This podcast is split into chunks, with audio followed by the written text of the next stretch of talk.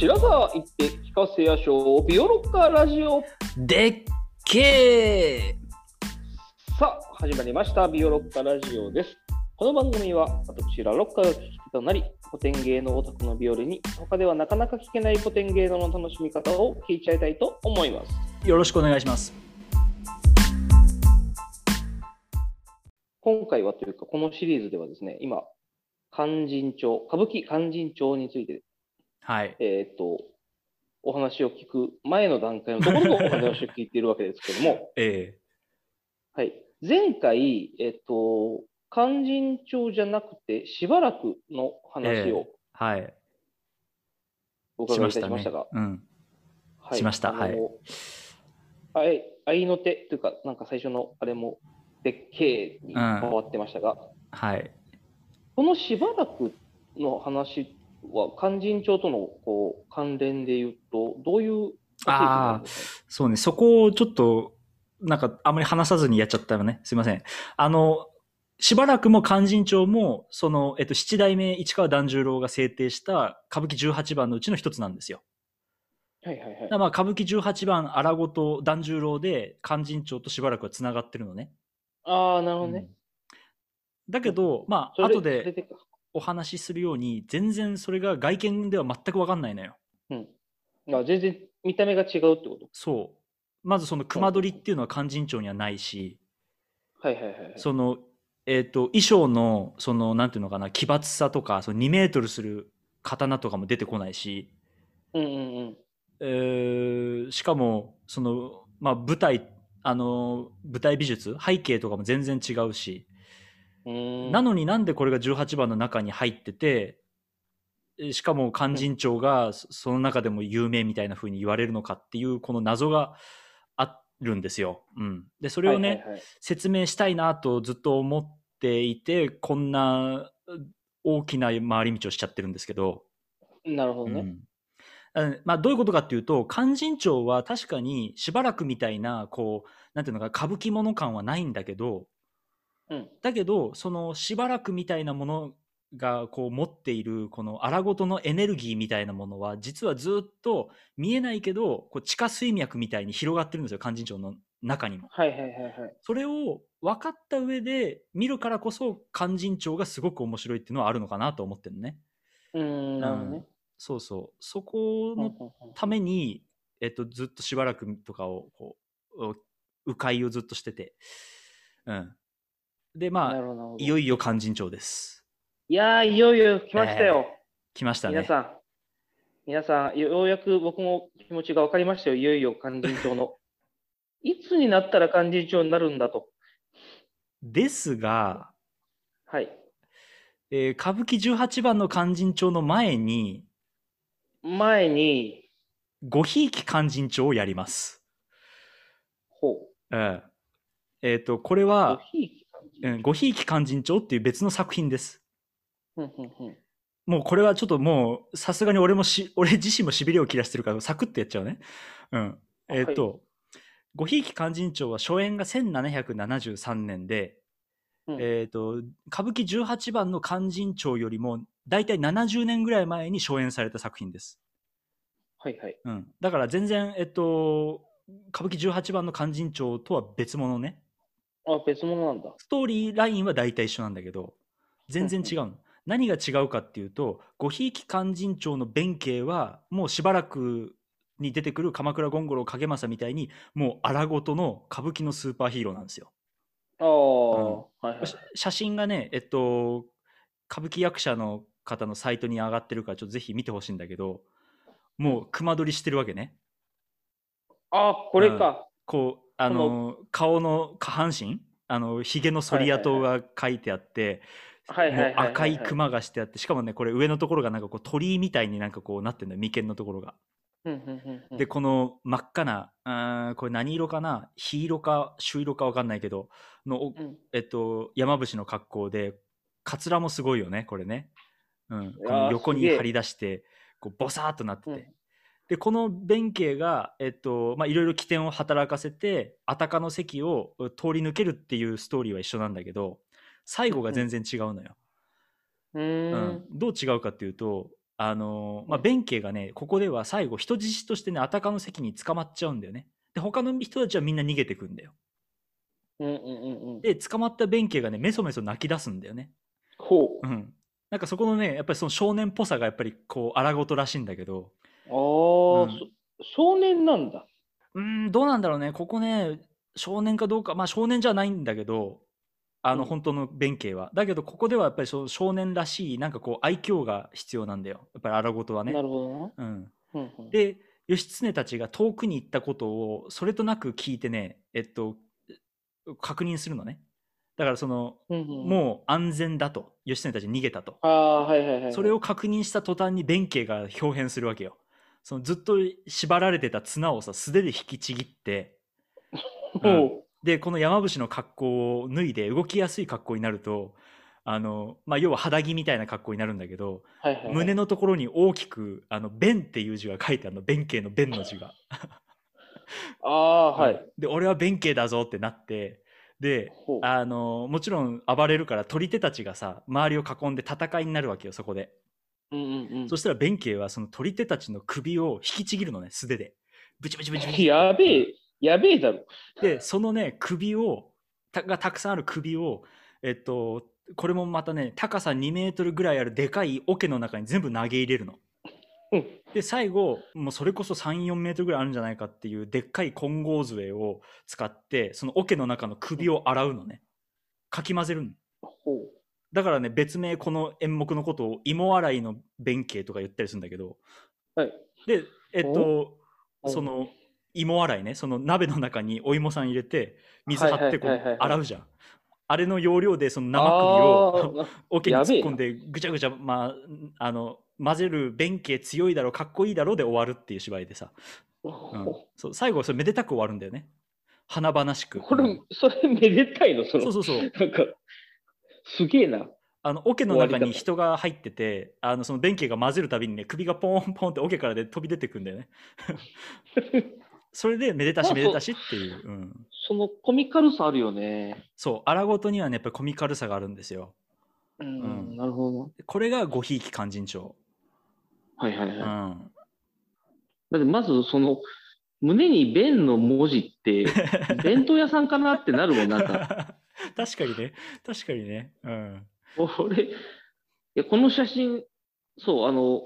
あるでし見ょてるけどうんうんこれ、この絵すごくコミカルだもんな。なんか強いって言われても、なんか本当かみたいな、なんか、なんだ強この烈格な好みたいなビ。ジュアルだよねうん強烈すぎるよね、これ。ねうんこれがまあ荒ごとの醍醐味だとは思うようんなるほどね。でこれがさ70年経った後に七代目市川團十郎が歌舞伎18番「成田屋市川團十郎家の芸です」って打ち出した時にこういう要素が全部その地下に潜っていくわけよ。うん、ああ、なるほど。で歌舞伎18番の勧進帳になるとそれがもう一つ洗練された、えっと演劇として完成するのね。うんうんうんうんまあ、そんなわけでとうとう勧進帳の話になっていきます。はい。えっと、ここからは多分何回かに分けて、えっと、かなり細かく、えっと、勧進帳についてお話ししていきたいと思うんですけど、はいはい。えっと、まあ、そもそも勧進帳の元ネタは何なのかっていうところからの話になりますね。うん。うん。えっと、元ネタは室町時代に、えっと、成立した軍記物の、えーうちの一つで、義経記っていうやつなんですよ。うん義経って書いて、義経の、ああ、はいはいはい、音はい。読みで義経、で、記すで義経記。はいはいはいはい。まあ、これはもう、えっと、歴史的にはほとんど全部、えっと、フィクションなんだけど、まあ、その義経がどんだけ、どういう生涯を送ったかっていうのをもう、とにかく面白、楽しく、かっこよく書いたっていうやつで、この中はいはで、その、落ち延びるエピソードがいくつかあるんですよ。うん。で、それを、えっと、集めて生まれたのが、能の方にある、あたかっていう演目で、うんうん。この能のあたかを元にしたのが歌舞伎18番勧進帳なんですよ。なるほど。うんだからね、えっと、能のあたかの方をを見るともうすぐわかるんだけど勧進歌舞伎勧進帳はかなり多くの部分をアタカのところからもらっててセリフとかもね結構かぶってんだよねうんうんうんだからねえっ、と能のアタカがね多分成立したのが15世紀末から16世紀の頭ぐらいにかけてだと思うんだけど、はいはい。うん、まあもちろんそこから、えっとまあ、250年ぐらい経ってるからあ違うかうんもっと経ってるか、えっとう300、んそうそうだうね。ん、そうだ300何十年経ってるから、もちろうんん多くいろんなことが変わってストーリーもどんどんなんていうのかな、うん、今の俺たちの感覚に近いストーリーに変わるんだよねやっぱりね江戸時代の人と室町時代の人じゃやっぱりこの感覚が違なるうほから、うん、はいはいはい。どう一番大きく違うのはその一番最初に、えっと、おざっくりしたあらすじをお話したと思うんだけどその、うんアタカの関を守る関守の富樫が義経弁慶とは知っていながらその二人の忠義に感動して通しちゃうみたいな話なんだけど歌舞伎ははね、いはいはいはい。能はねそれがないんだよ、ああ、うんなるほど。美談じゃないんだ。美談じゃないの能ははいはいはいただ単に弁慶たちがすごく強くて怖そうだからビビって通しちゃうって話なんだよダセーよ。 そうそうそう。あのね、ここが決定的に違うのね。うん。それは粋じゃないな。だよね、そう、そうなんだよ。多え分っそての、なったんだろうな。うん。江戸時代の人からしてもやっぱり室うんう町ん時代のその、なんていうのかな感覚がやっぱり分かんなかったんだと思うんだよね。うん、はいはいはい。そら粋じゃねえってなったんやろな。なるほどね。それでえっ、とこの歌舞伎18番「勧進帳」の初演は1840年天保11年なんだけどはいはいはい。えっ、とうだけど勧進帳はその能から作りましたよっていうのをね前面に押し出したのねこれがねこの勧進帳を見づらくしている要因なんですよこれはうん。舞台美術がね能舞台みたいになってんの後ろに大きな松の木あーなるがほどね。の絵が描いてあはいっはいはいはいて左右もその木張りの絵が描いて木張りのその板板張りの壁の絵が描いてあってうんうん。で、えっと、左右に出はけ口が花道以外に左右に出はけ口があるんだけど左手の方の、えっと、出口には幕が下ろしてあってその能の橋がかりの奥にかかってるような幕みたいなのがあってはいはいはい。みたいなねほんとねこう能舞台っぽくなってんのね全然違うんだけどなるほどうんうん。で能に習ってストーリーを説明するための大道具がないのああ、うんはいはいはいはいはい。だからそういうところは引き継いでるのそうだからそうすることによって歌舞伎ってすごいんだぞってしようとしたと思うのね團十郎は当時はほら江戸時代はあさーなるほどあの能は式学って言ってお侍のたちがやはいはいはるい芸能だったから、歌舞伎役者が能をやるっていうことはかなり大胆なことだったわけよ。うんうんうんうん。ああ、なるほどね、うん、そっかそっか。そそういう背景がね。うでまあ実際これこれちょっと脱線しちゃうけど江戸時代からうん明治になった時に、そのえっと初めてまあほぼほとんど初めて展覧歌舞伎っていうのをやったの。はいはいはいそれはい。歌舞伎なんていうのは昔それまでは江戸時代まではその大衆の娯楽で天皇がうんうんうんそのそのわざわざ見るなんてことは絶対なかったのがはいはい。井上薫邸に井上薫の家にわざわざ仮設でほう歌舞伎の舞台を作って天皇陛下をお招きして歌舞伎を上演するっていう事件が起きたわけよ江戸時あの明治時代に、すげえな。うん、その時にやっぱりやったのが勧進帳なのねうーんそれぐらいそのこの歌舞伎勧進帳っていうのはそのなんていうのかな歌舞伎がこう芸術としてこう一皮むけたっていう大事な演目になってるんだけど、うんうううんん。ん、まあそうそれでこの、うん、能舞台っぽくなってる勧進帳によって勧進帳が見づらくなってるって言ったんだけど、うんどこが見づらくなってるかっていうこの最大のね問題が何かっていうとあたかの席で関所なんだけど、どこが関所なのかが見てて分かんないっていう それ致命的じゃないそのう大丈夫すいや致命的なんだよこれそのうん要はさ義経弁慶たちは関所を超えるあそう義経弁慶たちが頑張って関所を超えるっていうストーリーなのにそうだ関よねがどこにあるか分かんないそれしかも超えたかどうかわかんないじそうしかもこれ後でちゃんと説明するから分かるように説明するんだけどゃん。はいはい。 関所の位置が芝居の途中でね何回か変わるんだようん、やめろよ、そういうの分かりにく いな。それを大道具で説明しないからこれがね初見殺しなんですよ、なるほどな。うんいつの間にかぬるっと関所を越えてるしあれここはどこみたいなシーンがねあるんですよ、はいはいうん、それ、あれじゃん。学生演劇がやった ら、ごご都合主義ですとか言われるやつじゃん。あーまもうちあょそっとう言われてもちゃん仕と方がないよね設計した方がいいと思いますってアンケートで書かれるやつ。うんうんそうだと思うあのなんで大道具で説明しないんですかとかね言われちゃってもおかしくないと思うう、んううんんその点さっきのごひいき勧進帳の方が関所の舞台をちゃんと作ってるから分かりやすいわけよはいはい。あーなるほどね。まあそんなわけで勧進帳のその見づらいところあってあとはね用語もまあもちろん難しいですね脳から取ってるのもあって、ううんん。まあー具体的。にどう難しいかっていうとえっ、とまあ山伏の話なんだよやっぱり、うんで山伏の専門知識がたくさん出てくるの仏教の話も出てくるし、山伏の話も出てくるしもそうういろんな、うえっと、専門用語が出てくるんだけど、まあ、それはね、観客として知らなくていいいいんだけど、最初はね。うん。まあ、それもたくさん出てくるから、頑張ってセリフを聞こうと思って聞いても分かんないと思うの。うん。もうそのためには、あの、本当もう、密教とかさ、あの真言宗とか、山伏とか、そういうことを知らないといけないから、なるほもうそれこそ、これはもう、あの、古典ラジオに任せたいんだけどさ。どね。 はいはいはいはうん、あい。そううん、これちょっと脱線だけどそうあの本当に以前あの最長空海の話とかやったじゃないですか古典ラジオああ、はいはいはい。あそこの話とか書い結構勉強になるこの山伏の話にね、うん、てますね。なるほどなるほ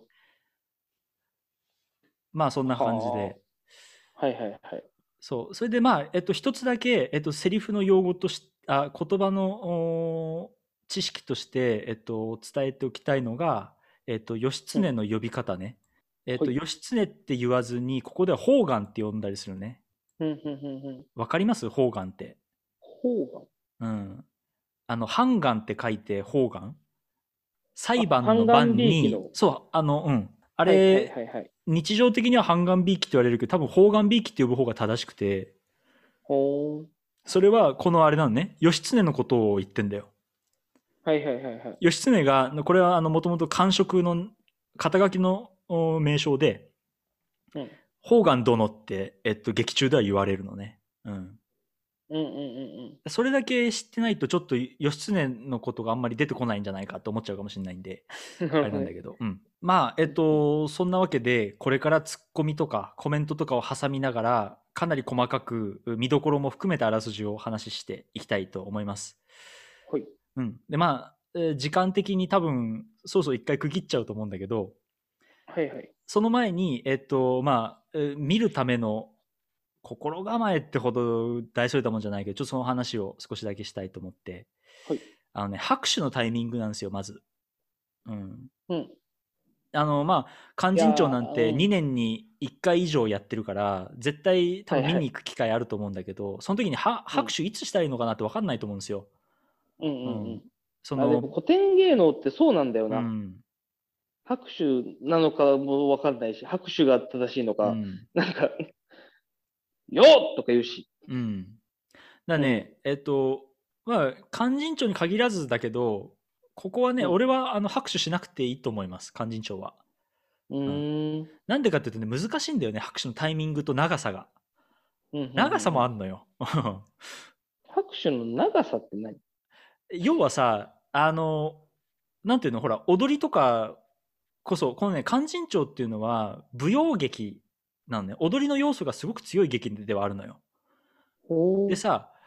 踊りダンスに対する拍手ってちょっと難しいじゃんダンスの途中に拍手するって、ああ、はいはいはいはい。あのライブとかでもさこうみんなで手拍子して乗ってくださいみたいな時にさ絶対さ裏拍ずれるやつとか出てくるじゃん。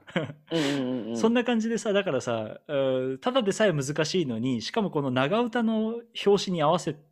を見計らって拍手するってなるとなんかどうしてもいつも拍手が長すぎたりとかししかねないじゃ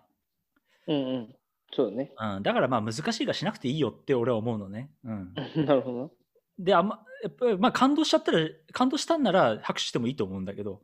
うんうん。で拍手がないからって言ってなんかなんていうのマナー違反かっていうとそうでもないからうんうんうんで最後の最後に拍手するタイミングががあるのでそれまでの間の拍手はしなくていいなと思うのね。なるほど、なるほで、えっ、と、最初に、えー告白したんですけど、僕はまだ生で最高の勧進帳は見たことがないっていう、ど。ああ、はいはいはい。まあちょっとここで言い訳を足させ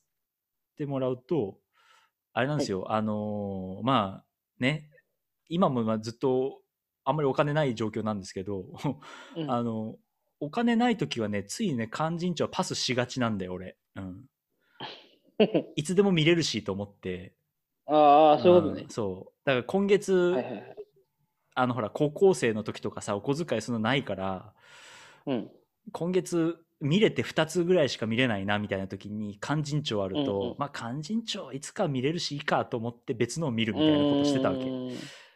ーんだかなるほどらね。今から思えば本当に大事な勧進帳をたくさん見逃してんだけど俺 はいはいはういんだからまあそういうことがあったから生で見てないんですよっていう言い訳です、はいなるほど、なるほど。うん、まあ、出会いってね、タイミそンうグだか出ら。会いだ出会いうんじゃあ、そうですね。今回は一回これぐらいでお時間はいということで、はいよろしいですかね。ははいい。で、次回以降、えっ、と、詳しいあらすじをはい聞かせてもらうというか、はいそういう形でいきたいと思います。というわけで、そろそろお時間です。ビオラッカラジオはツイッターもございます。今回の話の追加情報などつぶやいていきますので、ぜひビオロッカラジオで検索をしてみてください。また、ペイング質問箱もございます。番組を聞いてのご感想、ご質問などなどお寄せいただけたら嬉しいです。それではまた次回。さようなら。さよなら